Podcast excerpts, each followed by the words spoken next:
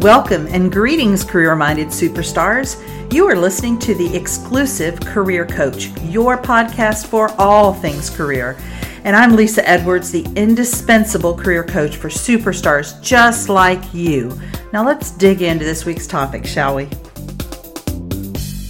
Greetings. How are you doing today? Okay, so folks, you know, I'm always saying you're supposed to say that you're fabulous, and because if you say it, you'll actually believe it, but I am actually fabulous. So I was listed by JobScan as a top 10 job search podcast last week. So I am like over the moon excited about that. So if you are loving this podcast, now it's we're getting recognition. I've got a lot more new listeners. People are paying attention to this podcast. So tell your friends. If you're loving the content on here, then what the heck? Don't keep it to yourself. Tell some friends so I got a new client uh, a, a, week or so ago uh, who just wanted some job search uh, or some interview coaching, and I asked her how she found out about me, and she said from my podcast that she really likes the content here, and um, she finds a lot of the job search and kind of career management podcasts a little bit dense and difficult to understand, and she really liked the way I describe stuff. So, good on me. First of all, I'm giving myself a pat on the back, but also, hey, share the wealth, tell folks. So, uh, um, yay top 10 podcast. All right, so today, for this episode, we're going to talk about identifying your leadership style. So, this whole quarter, we're talking about different leadership topics, coming at it from different angles.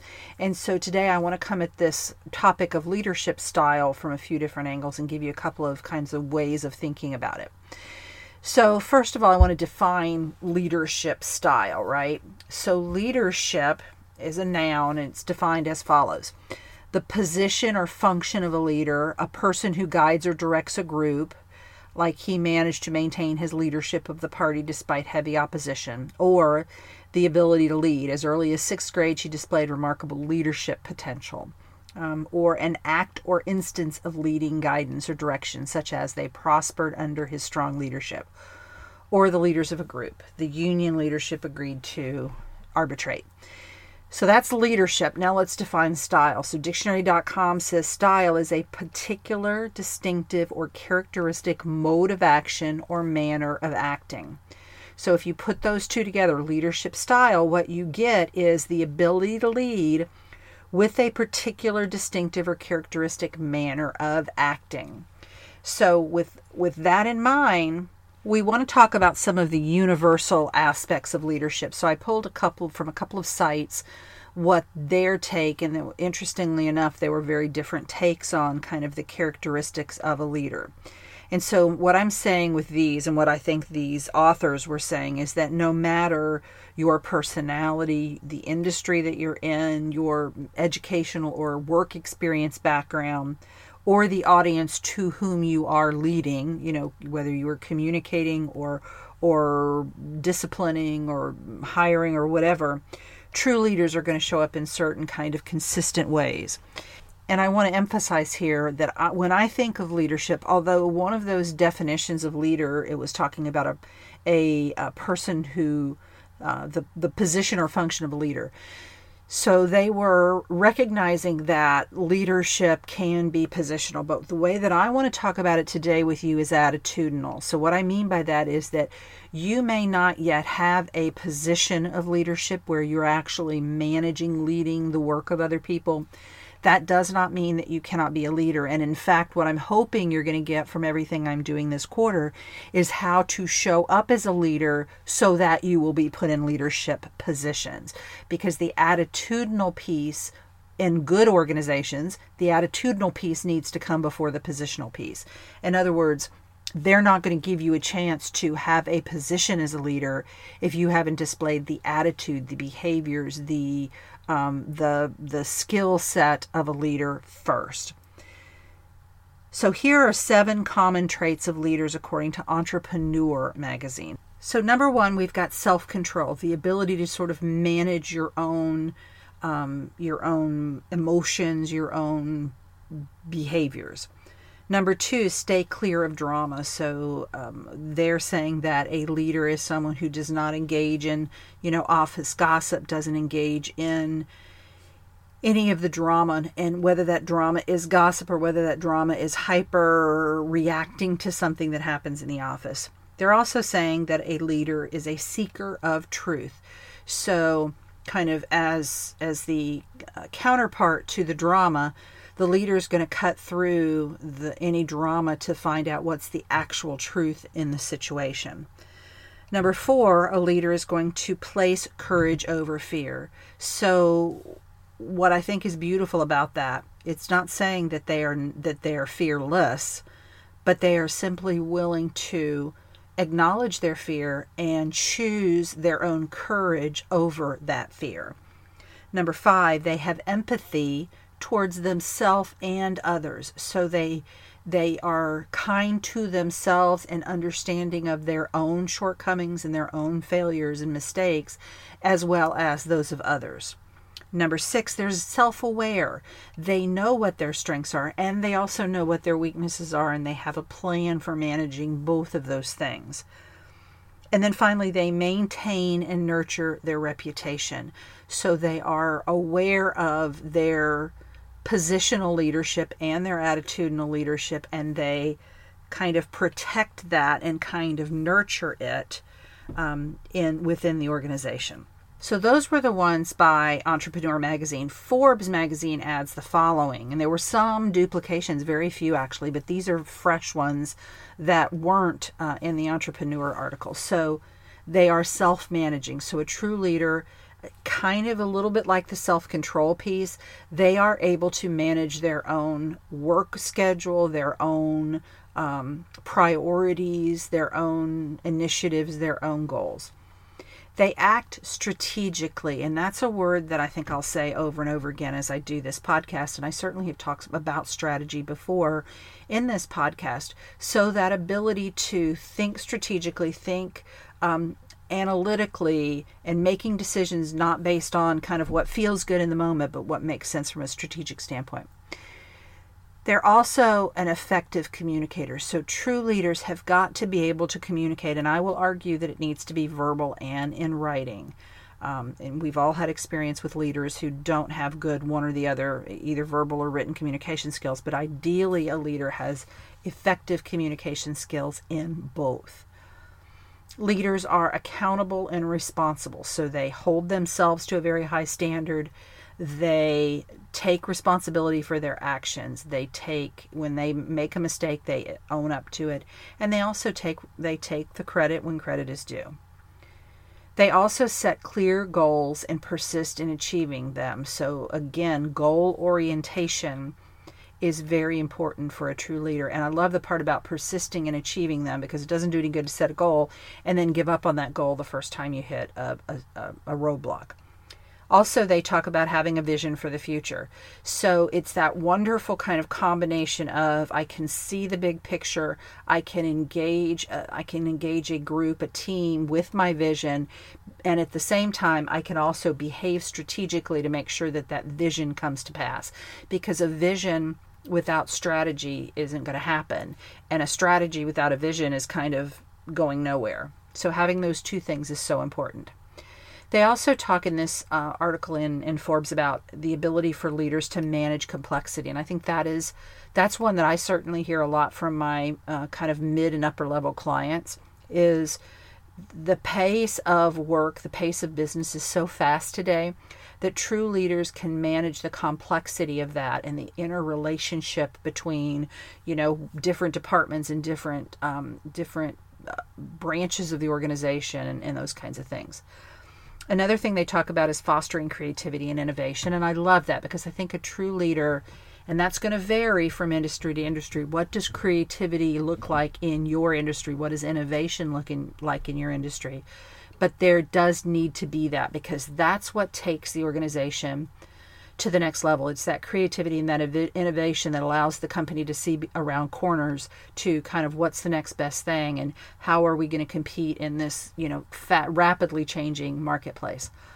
They also talk about team building and promoting teamwork. So a true leader is going to be a team builder. They're going to be fostering those those team relationships and they're going to encourage the people in their organization to work as a team.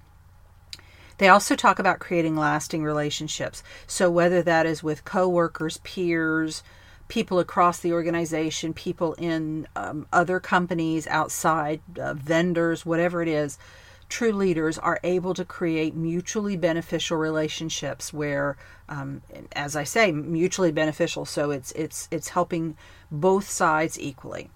And then finally, learning agility. And I really liked this one. It's the notion that contrary to what you may think, college, finishing your degree is not the end of learning, but really the beginning of it. And so they understand that to manage that complexity of the rapidly changing workplace and the, the rapidly changing industry that they're in, they have to be agile in terms of their learning. They have to be continuously learning.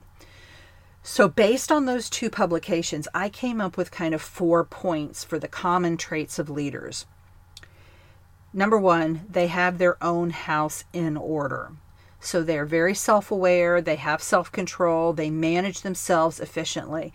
Really has to start with that before you can lead other people and you know initiate a vision you have to take care of your own house first they're accountable for their own actions and they hold themselves to a very high standard much higher than anyone else would be would hold them to or that other people will hold themselves to. So they have their own house in order. The second thing I picked up from those two lists was that they treat others with respect.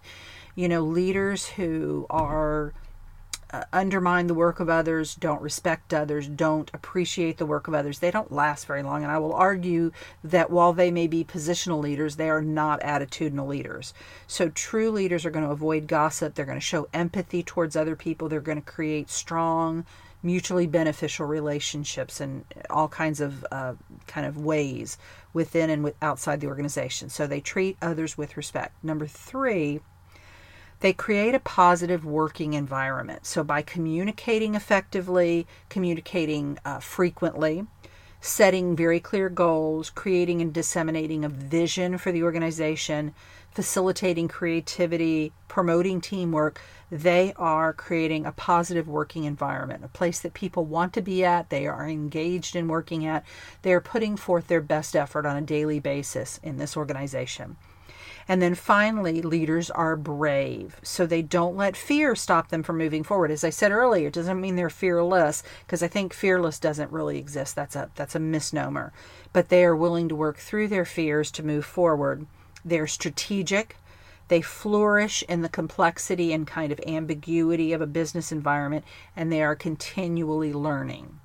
So, they have their own house in order, they treat others with respect, they create a positive working environment and they're brave. So now, with all of that information, let's drill down on your leadership style. So I want you to think of this as kind of how do these things play out and, and do they play out in, in you? So we've come up with some, some consistent kind of themes for leaders, but the way that those things will manifest themselves will vary from leader to leader.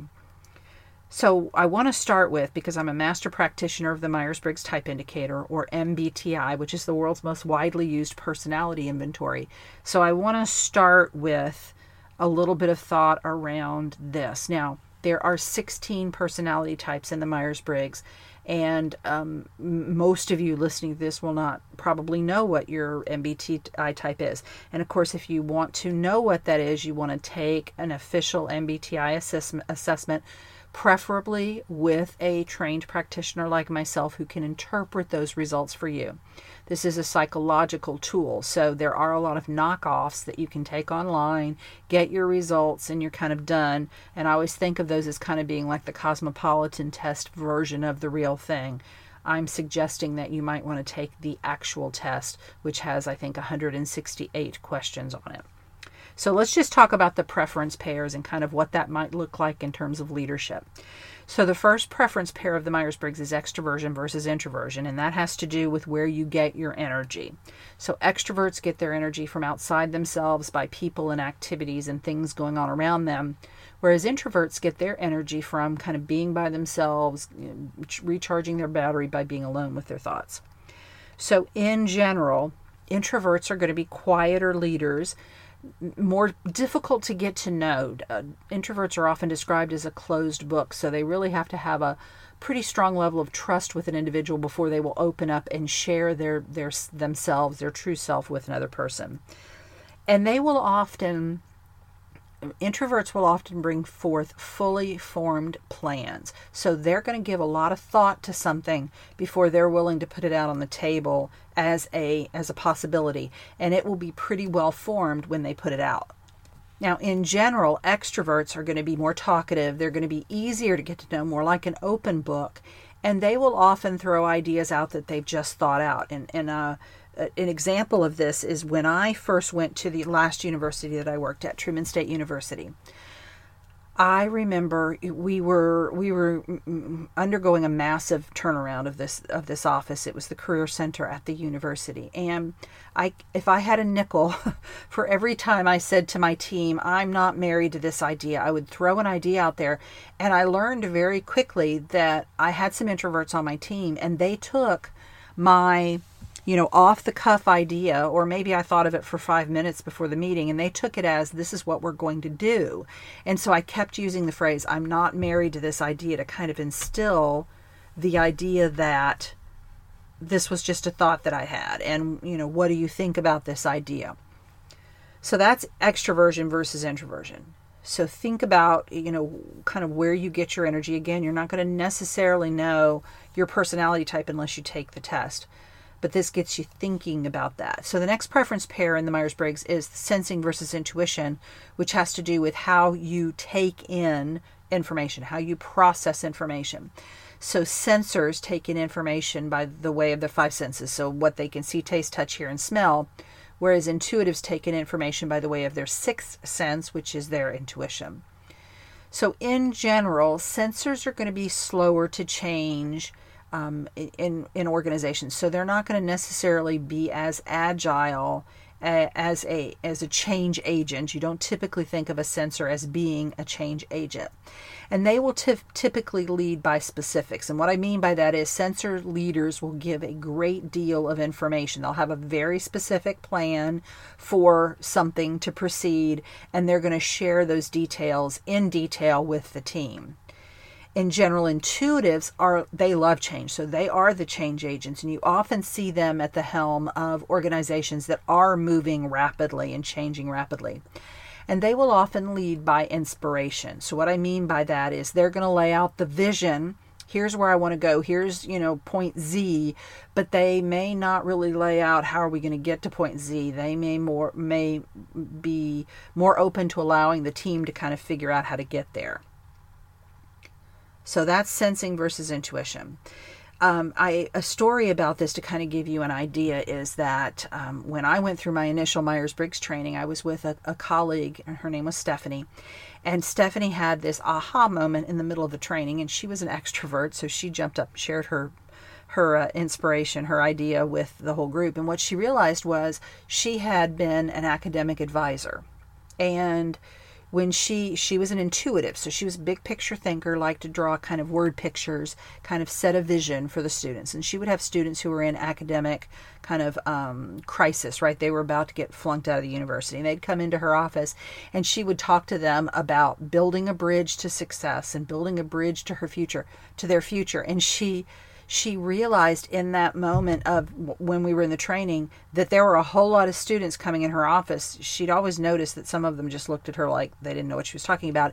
And she finally made the connection that the reason was they were very concrete thinkers those sensors that were coming into her office and she's talking about a bridge and they're like what bridge are we talking about? There's no water in here. I don't see a bridge. So they were really taking what she was saying literally when she was meaning it figuratively. So there really was a disconnect in the language there. So the next preference pair is thinking versus feeling, which has to do with how you make decisions. So thinkers are going to make their decisions using their head, so cool, impersonal logic and reason feelers are going to make their decisions with their heart. So they're going to be kind of subjective and, and consider values and morals. In general, thinking leaders are going to stick to the rules no matter what. They can come across as kind of critical because that's how they um, come to the truth. So they don't care whether it hurts your feelings, they're going to be brutally honest In general, feelers are going to consider the circumstances when they make a decision. So they may bend the rules depending on circumstances. Feelers are going to want to create a sense of camaraderie and be kind to their employees, but they may not be as honest with employees about what their weaknesses are and what they need to do to improve. So, I um, my my favorite example about the difference in thinking and feeling.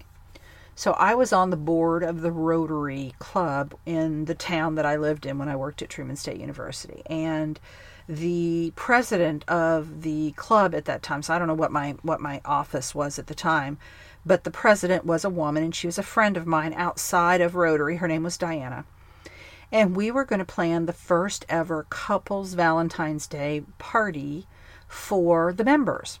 And one of the guys on the um, on the board was this um, salty older gentleman who ran the plant in town. There was an Oscar Mayer plant in town, and he ran it. And um, he was clearly a thinker. Diane and I were clearly a feeler. So we were sharing with the board you know, here's what we want to do. We were talking about the decorations and the theme and the invitations and the entertainment and the food and the location and all this stuff. And this guy, Hal, he pipes up with he had he was from the Northeast. He goes, "What's the bottom line?"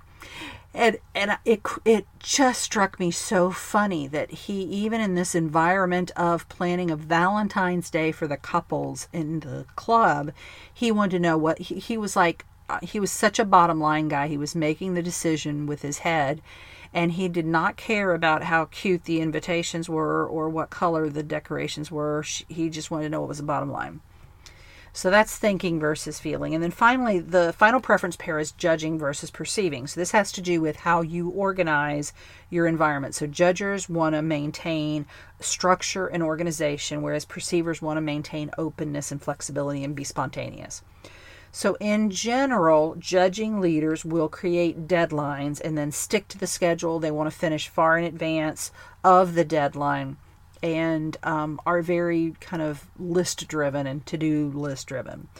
In general, perceiving leaders are going to wait until the last minute to get something done. They prefer to be much more loosey goosey about the scheduling and they may have a messy kind of work environment. And I remember when I was managing the office at Truman State University, I had given a big project to my team, and I had one perceiver on the team. He was a, a guy named Joe, and I had everybody else was was a judger. And I knew this was the, this was before I knew personality type. That's my disclaimer for being so bad about this.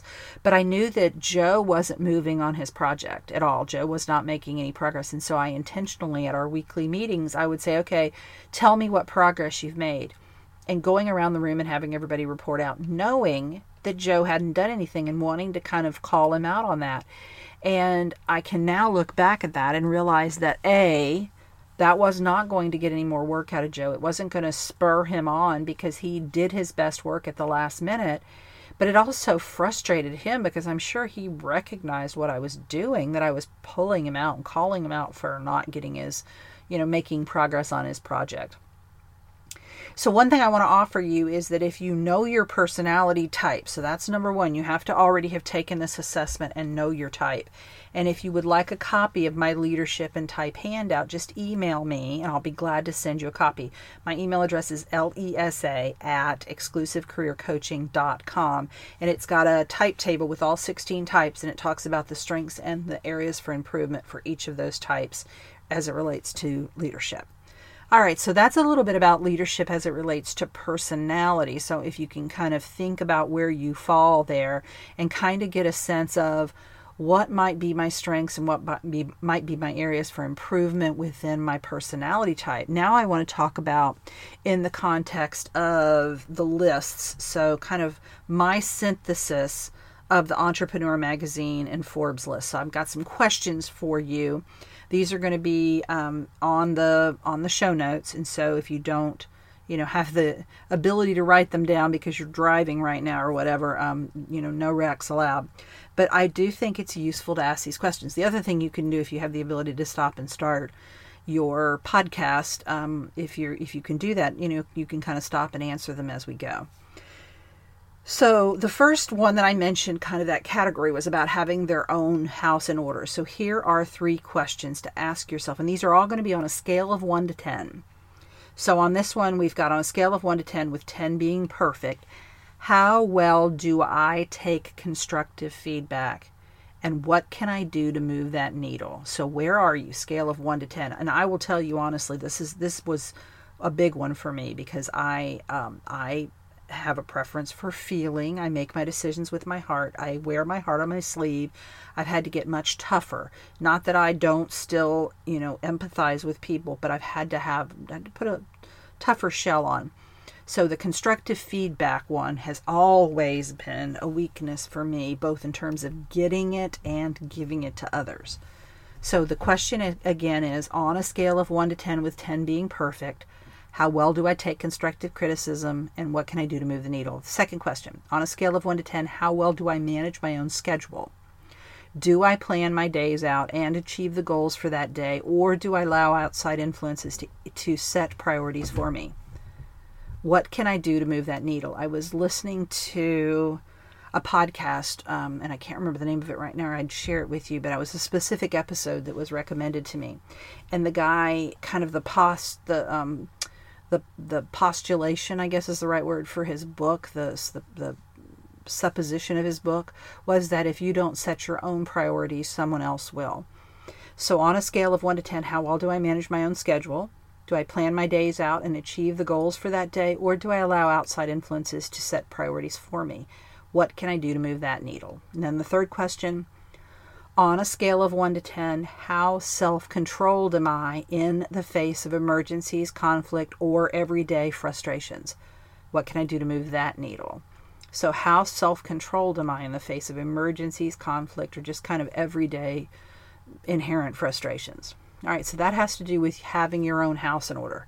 The next one has to do with how you treat others. So, number one question on a scale of 1 to 10, with 10 being complete avoidance, how well do I avoid gossip? What can I do to move that needle? So am I, you know, am I right in the middle of it every chance I get? Um, or do I avoid it like the plague? And what can I do to move that needle? Next one, on a scale of 1 to 10, how empathetic am I? What can I do to move that needle? How empathetic am I? And, you know, if you think back to some of the personality stuff that I talked about earlier, um, you know empathy is going to come more naturally for certain personality types than others just as the the one i talked about kind of being organized and being structured with your schedule it's going to be more natural to some than others.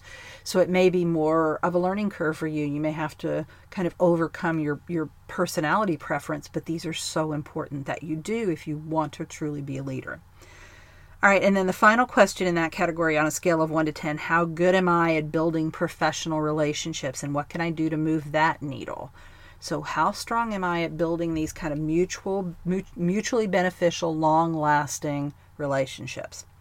All right, the next one is they create a positive working environment. That was that third kind of synthesis. So, number one, on a scale of 1 to 10, how effective am I at communicating in professional settings? What can I do to move that needle? So, how do I speak up when I want to? Do I present myself well? I'm going to be doing a uh, an episode in a couple of weeks. It's going to be about kind of your spoken word and how to speak like a leader. So, how effective am I at communicating in professional settings and what can I do to move that needle? Number two, on a scale of one to 10, how effective am I at fostering creativity in others? And what can I do to move that needle? And creativity is certainly something that is industry specific. Um, creativity is important in any industry, in any field, but it just takes very different forms depending on where you work and, and the kind of company, the kind of industry. And then finally, on a scale of 1 to 10, how well do I promote teamwork and what can I do to move that needle? So, am I promoting teamwork? And then finally, they're brave. So, here are your three questions for bravery. On a scale of 1 to 10, how brave am I in the face of fear in my work? What can I do to move that needle? Are you finding yourself avoiding certain tasks or, or procrastinating because of some some kind of fear, fear of failure, fear of I haven't done this task before, fear of rejection, whatever it may be. Um, and I will tell you that fear is something that leeches over. I have done something recently in my personal life that has caused me to be much braver, and that bravery I am seeing manifesting some really great things in my business. So um, it's it's been very interesting because my con- my concentration on my personal life and this issue that I wanted to deal with has really helped my business. All right, next on a scale of one to ten, how good am I at strategic planning? And what can I do to move that needle? So, am I good at strategic planning? Is that an area that I would want to work on? How can I move that needle? And then finally, on a scale of 1 to 10, how well do I perform in complexity and ambiguity? What can I do to move that needle? So, my suggestion, because that's 12, no, sorry, yeah, 12 questions there that I've, I've asked you to ask yourself. So, my suggestion would be that you pick one question from each of the areas. So one under they have their house in order, one they treat others with respect, they one under they create a positive working environment, one they're brave. And one that you think either A has the most room for improvement for you, so you really want to move that needle pretty far. It could be one that you think is so important to your career goals that maybe it's maybe it's one of the ones you scored the best on, but you want to score even better um, or it could be for some other reason, but just pick one out of each category and say, okay, I am determined to move the needle in the next 90 days, and here's my plan for how that's going to happen. And finally, I want to talk about leadership style in the context of your industry. So, several of these questions kind of assume that you're already leading others. So if you don't, you may have to think, if you don't lead people now, you may have to think about a time when you did lead others. So here are five questions, nope, sorry, seven questions to ask yourself related to the specific industry that you work in. So number one, do I relate to my peers in a way that fits for the industry I work in and the personality of my peers? So what could I do differently to improve my ability to communicate better with them, support them more effectively, and engage in more collaborative efforts. So that one's really about how am I relating to these people? Does it does my personality type and my communication preferences mesh with my peers? Number 2, are there people I lead that don't seem to respond well to my overall leadership style? So the first thing we want to know if, if, if the answer is is yes, there are people that don't seem to respond to it well, then I want you to ask yourself, are those people a good fit for the job that they're in and for the company? So let's make sure that they're not just a bad, quote unquote, a bad hire. And if they are a good hire, how can I adjust my style to be more effective to those individuals? Now, I'm not suggesting that you throw the bad hires out or that you don't try to communicate with them. I'm simply saying that you want to recognize the problem for what it is. So, number three, am I providing the people I lead? With the right type of motivation for them to achieve organizational and departmental goals? Have I asked them what motivates them? Have I figured out how they like to be rewarded and recognized? And how can I do better in this regard? I remember when I first went to, to Truman State University and I had individual meetings with every one of the staff members in my office. One of the things I wanted to find out from them was how do you like to be rewarded? And I remember the secretary in particular, she loved ice cream. And so we would plan ice cream socials when we wanted to reward not just her, but um, we had a lot of students. We had over 30 students who worked in our office. So maybe we were doing something to thank the student workers, or maybe it was somebody's birthday or something. And Julie liked planning those, um, and she liked um, of course, she liked participating in them because she loved ice cream, but that was such a simple thing for us to do. But if I hadn't asked her that, I would have never known that the secret to her happiness was ice cream. Next one. What does creativity and innovation look like in my industry and in my company? And what am I doing to foster creativity and innovation on my team? And is it working? How can I do better? So, what does creativity and innovation look like? That's such an interesting question. You know, creativity is simply the act of creation. It is the thing, right? The op- the op- the um, opposite of creativity is consumption, right? You're just you're cons- you're you're taking stuff in, but you're not generating. You're not making something new. Um, I heard creativity, and I'm gonna I'm gonna destroy this definition, but I heard it recently put as kind of taking two things that exist and combining them in a new and fresh way. All right, so that's number four. Number five, what team building activities have I engaged in with my team and have they been effective? How do I know? What is one activity I could plan in the next 90 days that would move that needle? So, what kind of team building activities? What's going on with my team specifically that I need to build team around? Is it communication? Is it conflict? Is it, you know, knowing just knowing each other? What is it we can and what can we do about that? Number 6. What is my strategic planning style and is it appropriate for my industry and company? What could I do different in this regard? So, the same thing I would say with these questions, like I did with the previous ones, is I don't expect you to move the needle on all of these in 90 days, but maybe pick one or two and say, those are the ones I want to hone in on. That's where I think I have room for improvement in terms of my leadership style. And then finally, am I providing the kind of feedback that actually helps my team improve? Am I speaking it? Am I doing it in a in the in a timely way? Am I doing it using, you know, the words that they understand? Am I catching them when I see them doing good or seeing them doing something that needs to be improved or am I waiting for, you know, an annual performance review when this is a distant memory in both of our heads? So, in summary, there's several common traits of superior leaders, but as I said earlier, how those traits manifest themselves can vary widely. So, I don't want you to try to be someone else. I just want you to have a goal to be the best version of yourself that you can possibly be. So I hope that this has given you some food for thought around your leadership style and an area or two that you've identified to say, hey, I want to set some 90 day goals around these things because I want to be better as a leader. I want to be attitudinally a leader so that if I'm not already a positional leader, I will be considered for a position in a leadership role. I hope this has been helpful. I hope you have a fantastic week. Remember, rate, review, and subscribe. This podcast, I have a feeling 2019 is going to be crazy exciting for this podcast. So I'm so appreciative that you're you've been here. I hope that uh, you're getting great content out of this. So tell your friends and rate, review, and subscribe. Have a fantastic week. I'll see you next time. You've been listening to the Exclusive Career Coach with Lesa Edwards, CEO of Exclusive Career Coaching. It would be great if you would rate, review, and subscribe to this podcast. Also, I want to be your career coach, so be sure to ask questions about your career management challenges and job search situation. Until next time.